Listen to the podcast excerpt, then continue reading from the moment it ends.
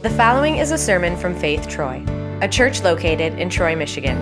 For more information and more audio and video content, go to www.faithtroy.org.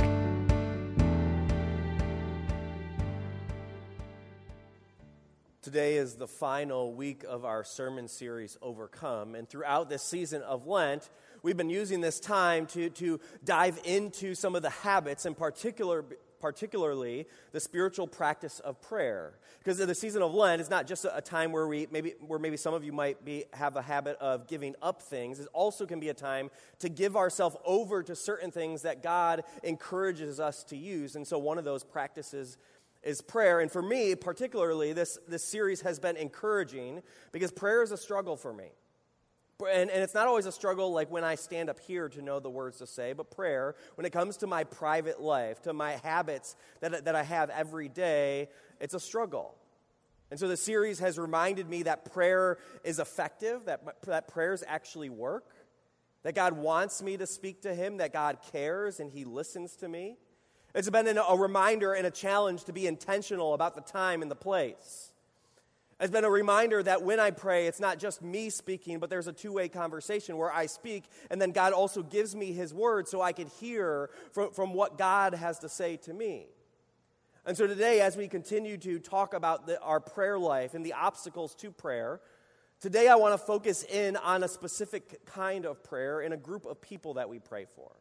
Because we don't just pray for ourselves and we don't just pray about the greatness of God, but we pray for other people. And today I want to focus in on a group of other people, those who don't know Jesus. Specifically, the, the mission focused prayer that the Apostle Paul will encourage us to have. And so, if you could open your Bibles to the book of Ephesians, chapter 6, if you're using the Bibles in front of you, it's on page 1824. Now, several weeks ago, when we began the series, one of the, one of the ideas and concepts that I highlighted to you um, was this idea that, that brain research has discovered, and a number of neuroscientists have found that prayer actually has an impact on the human brain. And, and one of the things that's interesting about this is that regardless of whether or not you're Christian, what, what is proven by, by, by brain scans and just the evidence is that the, these spiritual practices, prayer, meditation and, and religious singing, like gathering together and singing worship songs, they actually change the human brain. And those spiritual, eh, those spiritual practices, the neuroscientists discovered that they actually, they actually impact the anterior cingulate, that, that a part of the human brain, that is the same part of the brain that makes you a more compassionate human being. So, regardless of whether or not you even consider yourself a Christian, whether or not you believe it, those spiritual practices, those behaviors, actually form you into a more compassionate, a more loving human being. Now, I want to highlight just another part of the human brain that I think is fascinating, um, also connected to the kind of prayers that we pray, are going to talk about today, and that would be the part of the brain called the amygdala. The amygdala is the part of the brain that is responsible for what, what we know as the fight or flight system. And so, if you're in a situation and, you're, and you need to survive, the amygdala is the part of the brain that gets activated so your body knows do I fight? Is there some kind of weapon to grab? Do I have a weapon? Do I grab a tree branch? Like, do I use something? Or do I get out of there? So, some researchers have actually said it's a fight, flight, or freeze um, kind of scenario. And so if you encounter a bear, right, your body, chemicals get released in your body and your amygdala activates so that your body then can survive. It figures out, here, here's what I need to do. And so your body subconsciously determines do I run? Do, do I freeze? Do I do nothing? Or do I fight back? Now, what's interesting in the research about the amygdala, it's not just the obvious scenarios, though, that activate your amygdala. This survival instinct is not just uh, activated when there's obvious danger, there's when there's not so obvious situations as well. And so researchers have found that, that things like negativity, things like anger or outrage or insults or fear all activate that same survival instinct.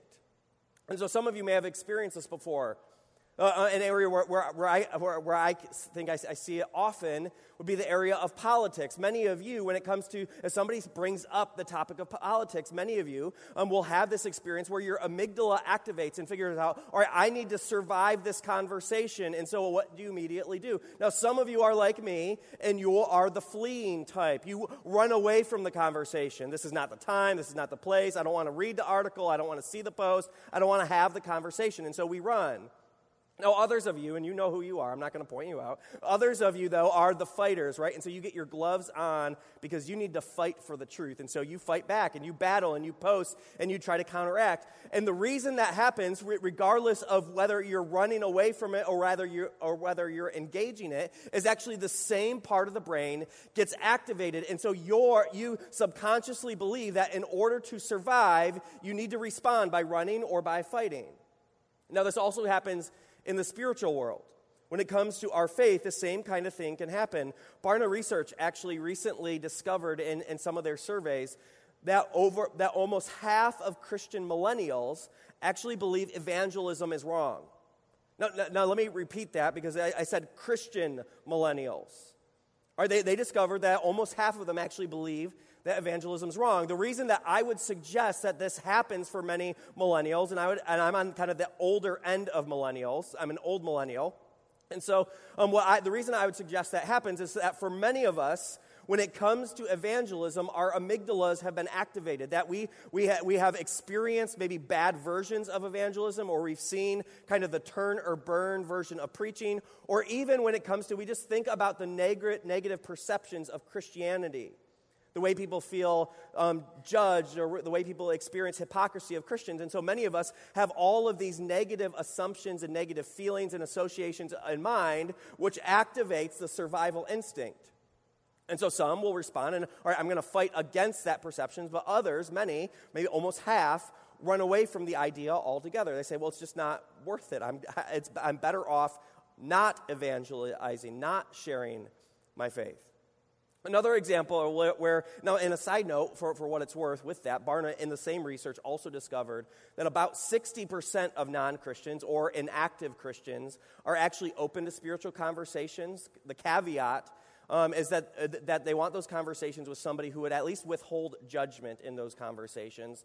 The problem is only one third of those people actually know a Christian like that. All right, and so that's the challenge for us is how do we have those conversations. Now, another example of where this part of your brain can be significant, and that can be in a person's experience in the church. Because for many people, what they have experienced in the church, and, and I would suggest that our church isn't, isn't really one of those, um, but is often in a person's experience of religion, is it's all negativity, right? It's all judgment, it's all law and no grace, it's all condemnation and no mercy, it's all do this, but never what's been done for you. And what will happen intuitively, a person knows, their body knows they need to survive. And so this instinct will kick in. And so when a person's bombarded with guilt, or when they feel too much shame, or when they feel fear, or when they try to feel like the, the, the institution's trying to control them, their body will react in such a way that they, that they try to fight back, they run away, or maybe even some would feel paralyzed, feel trapped, yet have no trust, no hope in it all together. This is also why I'm excited for a series we're beginning in just a few weeks called For the Broken. And so, this series we're actually going to begin um, the week after Easter. And so, the series for the broken, is, is, is, as I would suggest, is it's related to what happens with the amygdala. Because um, in the past 30 years, what we have found is that in America, the number of people who don't identify with any religion has quadrupled, or that number is increasing. And the reason it's increasing for many people is they've been broken. They've been hurt by, by religious people, by the church, by Christians. Now, the reason this happens is because hurt people hurt people. But often people have, their, their amygdalas have been activated, so they run, they hide, they get away because they have determined that the best way to survive is to get away from it altogether. And so we're going to have this series, this opportunity to talk to broken people because we're all broken people, but also because you know broken people. Because you know people who've been hurt, by hurt, been hurt by other Christians, by Christian family members, by things that have been said, by things that have been done. And so, what I really want to challenge you, and this is going to be related to what we're praying about today, is think of who are the broken people that you know in your life? Who are the people who've lost hope in the church? Who've lost hope in Jesus? Who maybe don't really want to be a part of it? Who can we invite to hear, to listen? Because we believe the solution to that brokenness isn't a better plan or a better strategy, it's Jesus. That giving Jesus to broken people is the thing that can heal the brokenness and the wounds. Now, in the book of Ephesians, the Apostle Paul speaks of a battle. And this is important if we're talking about right the fight or flight response. The way the Apostle Paul begins to speak about this battle is an important place to begin because he reminds us of where the battle is, of what the battle is actually against. Because if we have the wrong idea for what the battle actually is, we're going to fight against the wrong things, the wrong ideas, the wrong people. So the Apostle Paul begins in Ephesians chapter 6, verse 10. He says this Finally, be strong in the Lord and in his mighty power. Put on the full armor of God so that you can take your stand against the devil's schemes. For our struggle is not against flesh and blood, but against the rulers, against the authorities, against the powers of this dark world, and against the spiritual forces of evil in the heavenly realms.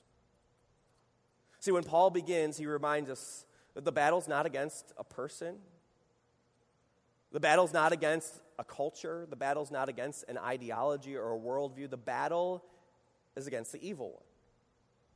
This battle is bigger than what we often make it out to be. And so we might focus on an individual. We might focus on an idea. We might focus on words that somebody says. But Paul says, no, no, no. That's not what the fight is against. And in the evil one, when he fights, his strategy is simple can he convince people to not believe that God would love someone like that?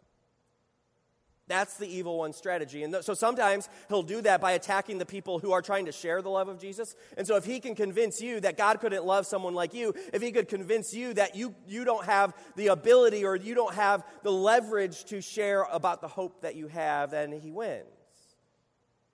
Or if he can convince people to believe that that kind of God just couldn't be true, that there couldn't be a God. There's no evidence for that kind of God, or even this idea for God. This, this idea just is too good to be true a gracious, a loving, a merciful God. And so, if he can convince people that that just couldn't be true, then he wins.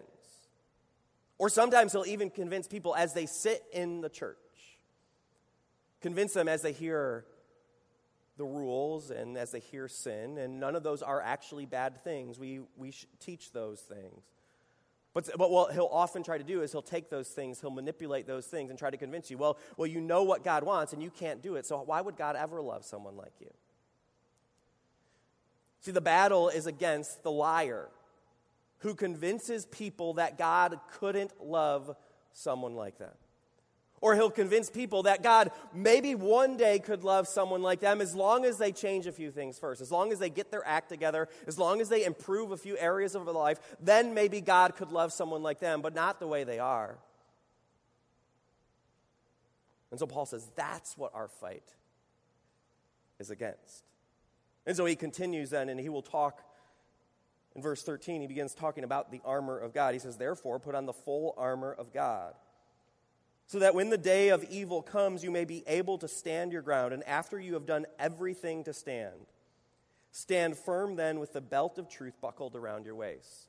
Now the, now, the Apostle Paul here is about to list through the armor of God. And so he's going to go through the belt and the breastplate and the shoes and the shield and the helmet and the sword. And what's incredible about all of these things like if he's trying to he's trying to remind you, all right, the devil's the liar, that's who you're fighting against, and he wants to convince you that God couldn't love you or that God couldn't use you. Then he goes in now, now the thing that you need is to you need to be protected, you need to be strengthened for this battle. And so he lists out the armor, which is important because none of that, none of, the, none of what strengthens you or gives you courage in this battle actually comes from you. God gives it to you. And so he starts, right, the, the belt of truth, put it around your waist, which is good because it's not our version of truth that is the thing that people need. People need God's truth. It's not our argument for the truth or our persuasiveness with the truth or our ability to clearly articulate it. No, God's truth will do what God's truth needs to do.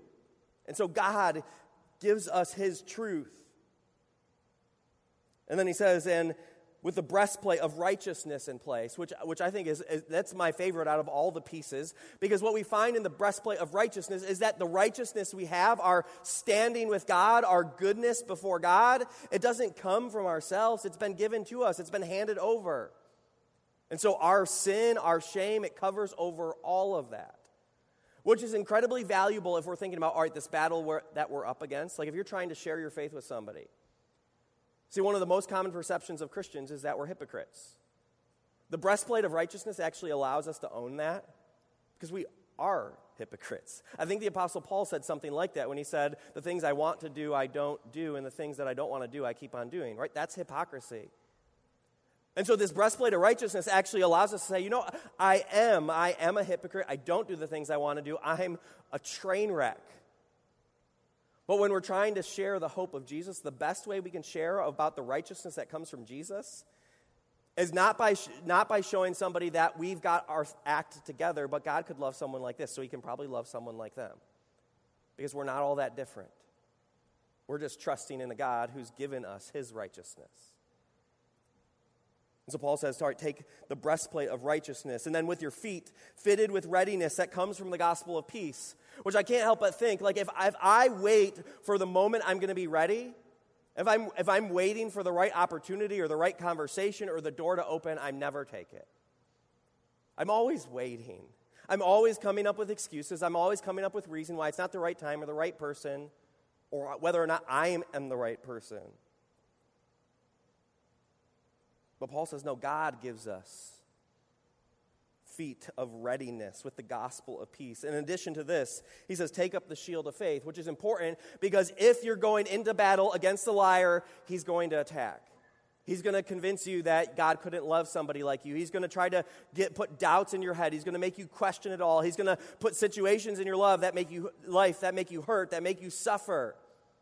That maybe you think make you think that other people aren't doing this with you.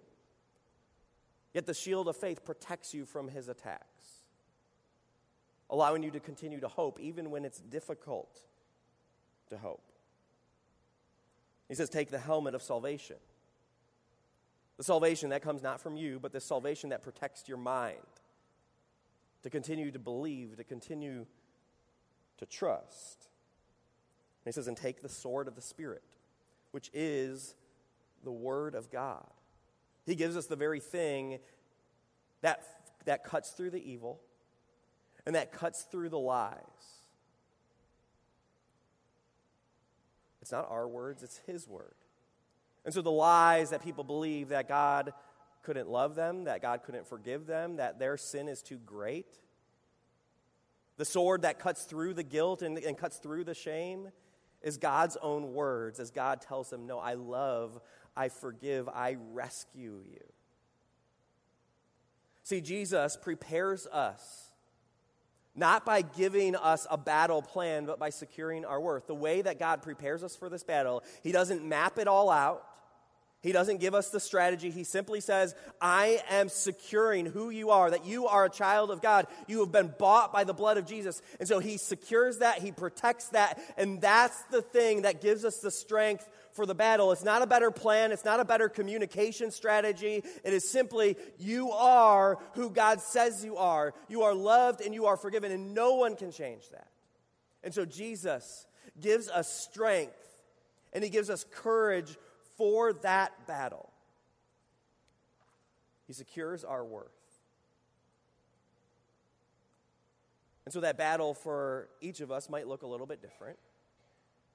For some of us, that's a, there's a battle within, a battle of insecurity and doubts. Do I have what it takes to share what I need to share? Do I have the kind of relationship to invite the person I want to invite? Do I even know what to say? Or is this going to hurt a relationship? For some, it's a cultural battle. Like you look at the way that people react to Christians and you, and you, and you wonder, is this going to hurt my, my relationship? Is this going to hurt a reputation? Am I going to bring something into the workplace that shouldn't be brought? And so there's this, these other tensions. For some, it's just a spiritual battle because you know you. And so the question is all right, can I share about God's love when I don't know if I even always believe it? Or when I know I've sinned the ways that I've sinned, can I really carry out the mission of Jesus? And so there's this constant battle. this battle between the courage and our fears. See, courage sends us out.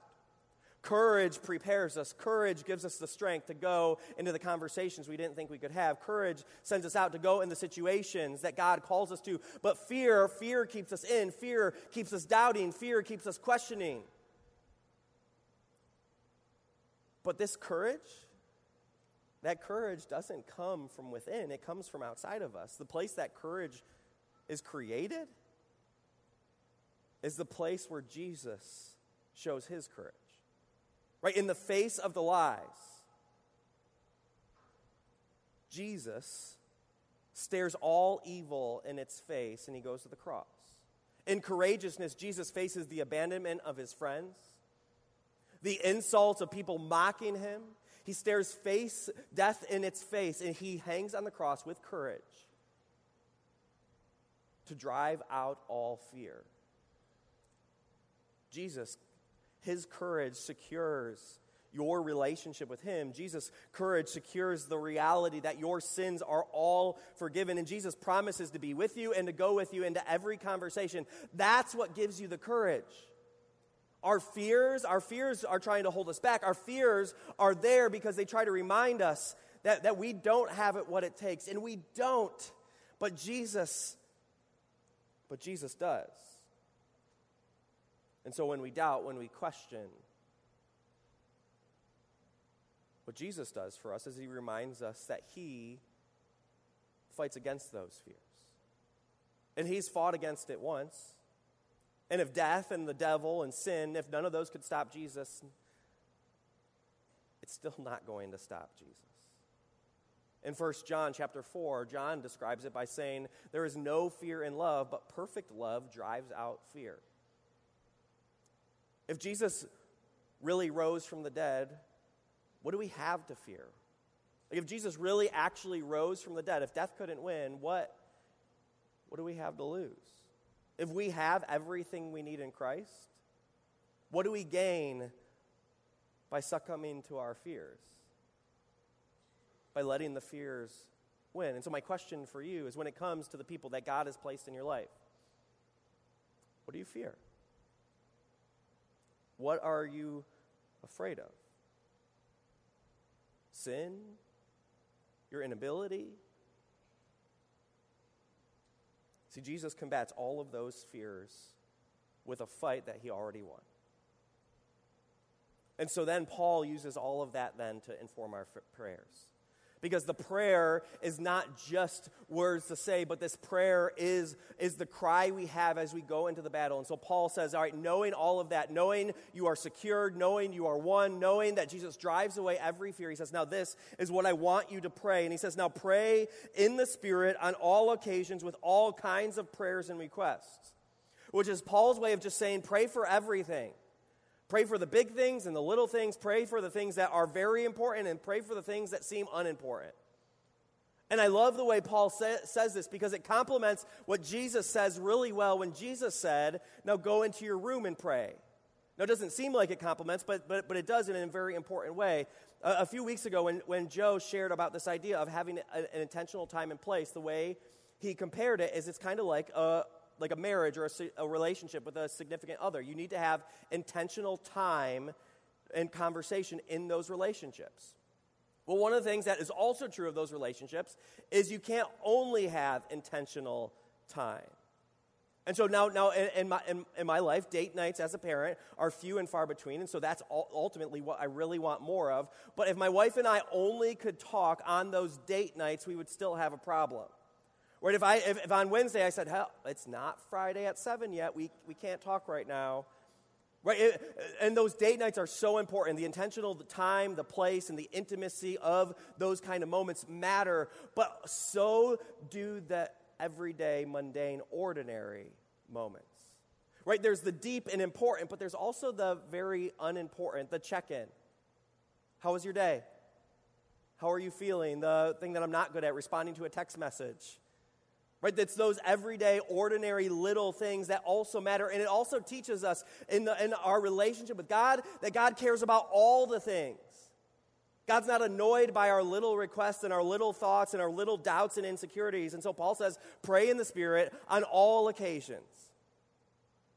Now, what also can get us caught up in, the, in that little phrase is also that phrase, in the Spirit, which we might read that and be like, oh, no, what, what he wants from us is he wants this passionate, this heartfelt, right, this prayer. And, that, and that's good, but really what Paul's after here is he's just praying, saying, pray with faith, pray believing, right? That's what praying in the Spirit means. Pray trusting that God cares, that God listens, that God wants you to share these things. And then, with that in mind, Paul says, with this in mind, be alert and always keep on praying for all the saints.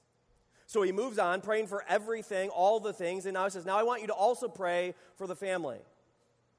Pray for your brothers and sisters in Christ. Pray for the family of God, people who follow Jesus, who you are doing life with. See, if we are the family of God, that means we're in each other's lives. It means we do life together. Maybe you don't know everybody in the room, but maybe you have a small group. And it means with, with, with a group of people, you're in the mess. You're in the relationship struggles, you're in the doubts, you're in the questions, you're in the suffering and the sicknesses, you're in all of that. And so when Paul says pray for the family, that's what he's encouraging us to do to pray for those things and to know those things and to love people in the midst of those things.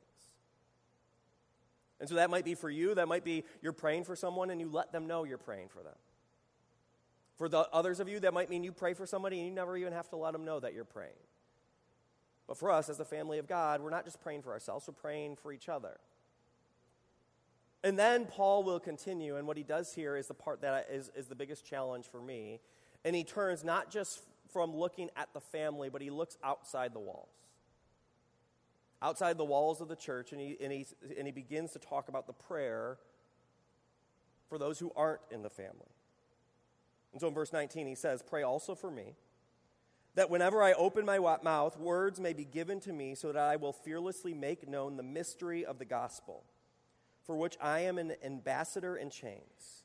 Pray that I may declare it fearlessly as I should. See, Paul then moves and he says, I want you to pray for the mission. And this is the one that is challenging for me because it's very easy for my, me to focus in my prayer life on I can, I can, I can pray for the, about the greatness of God and the works of God, and I can pray about my needs, and sometimes I remember to pray for my family's need and my friends' needs. But the people who are outside those circles, but Paul says, no, pray for the mission. Pray for those who don't know Jesus. And I can't help but ask myself, like, who are the names that I'm praying for? Who are the people? Am I praying for individuals who don't know Jesus? Am I praying that, uh, that God would put me in relationship with people who don't know Jesus? And so Paul would encourage us no, yes, pray for the mission. And the reason we should pray for the mission is simple because our heart should reflect the heart of God. See, a few weeks ago, when, when Joe used the Lord's Prayer as this framework for prayer, and he said, All right, the model is we declare God's greatness, we surrender to his will, we ask him for what we need. I'm really good at number one and number three. Like, that's easy. I can talk about the greatness and the holiness and the power of God, and I can talk about what I need. Sometimes I'll even add what other people need, but surrendering to God's will, that's the hard part. That's the part where it fights against me because I want what I want. I don't want to think about what other people need. And surrendering to the will of God, God's will is that the lost would be saved. God's will is that the prodigal would return. God's will is that those who don't believe would come to believe, to trust. And so, do our prayers reflect the heart of God for the lost? Do you have people that you're praying for? And some of you might have names, some of you don't. And if you have names, can you add those names to your prayers? If you don't have names, are you praying that God would give you those names of those people? And it might be an open door for a conversation, it might be an open door for an invitation, it might be an open door just into a relationship itself. And so to be surrendered to God's will means that our heart reflects the heart of God. Now, and what I love about the way that Paul says this here is I think it's every one of us. See, we could make the mistake here and say, well, this is a prayer for Paul, and he's the expert, he's the pastor, he's leading that community, and so they, they're praying that he would be able to share, share the gospel, but it's not really a prayer for us. Um, and in that case, he is asking for prayers for him, but it's really a, it's a prayer for all of us, a prayer that we all would make the gospel known, and Paul's struggles are all of our struggles. Right? Paul says, Pray that whenever I speak, words might be given. If you have ever felt like you don't know what to say, that's what Paul's praying here. Now, if you're not sure who Paul is, Paul wrote most of the New Testament. Paul does not have a shortage for words to say. And in this case, Paul's saying, I don't know what to say, so pray for me. I don't know what I'm going to say or how I'm going to say it or what's the argument to make or what, what do I do? Paul's saying, pray that God would give me these words. The reason that Paul, in his request, says, Pray that I will fearlessly make it known, the only ra- reason you pray for fearlessness is that you have fear. Paul's afraid. Paul has doubts. He's unsure. And so, if you fall in that camp, you're not alone because Paul's in the same situation. He says, I don't know the words. I'm afraid. I have questions. I'm not sure, but I know this is what God wants me to do. And so, I don't know how I'm going to do it, but pray that I might have the strength and the courage to do what God's called me to do. And so, our hearts, do they reflect the heart of God? Do they reflect the heart of God that we see in the book of 1 Timothy when, when Paul says it this way? He says, First of all, then I urge that supplications, prayers, intercessions, and thanksgivings be made for all people. This is good and it is pleasing in the sight of God our Savior, who desires all people to be saved and to come to the knowledge of the truth. And the way that people are saved, God's grace always is given to us through other people. The place that you heard it, the place that I heard it, always comes through another person. The incredible mystery of God's grace is He gives it to us through people. And so, who are we praying for? What's the name on your heart? Who has given up on the church? Who's done with church? Who's not sure? they're even interested in Jesus. No, what I want to do to close our service, I don't think it'd be fair to talk about praying for the lost without actually taking some time to pray for the lost. And so I want us to close with some time to pray. And so I want to, I, if you have names, I want you to use this time to pray for those names. To pray for those names and those opportunities and those conversations and invitations, whatever it might be, to pray for those people that God has placed in your life. If you don't have names, pray that God would give you people. That He would open the doors for connections, for relationships with people who don't know Him. And so the band's going to play, and we're going to have an opportunity that these words that they sing can be our words. It can be a prayer that, that God, give me this kind of courage, a courage and a strength to go out to share the hope that we have. And so as they as they play, as they sing, we can pray, and then I will come up at during part of the song and we'll use that to create some space for us to pray. And so I'll lead some words and I'll also give some space for you to pray your own thoughts and prayers. All around this simple prayer that God asks us to do to pray for those who don't know Jesus. And we might have fears and we might have doubts and we might not know the words to say, but Jesus gives us the strength in the courage to fearlessly make known the mysteries of God's promise.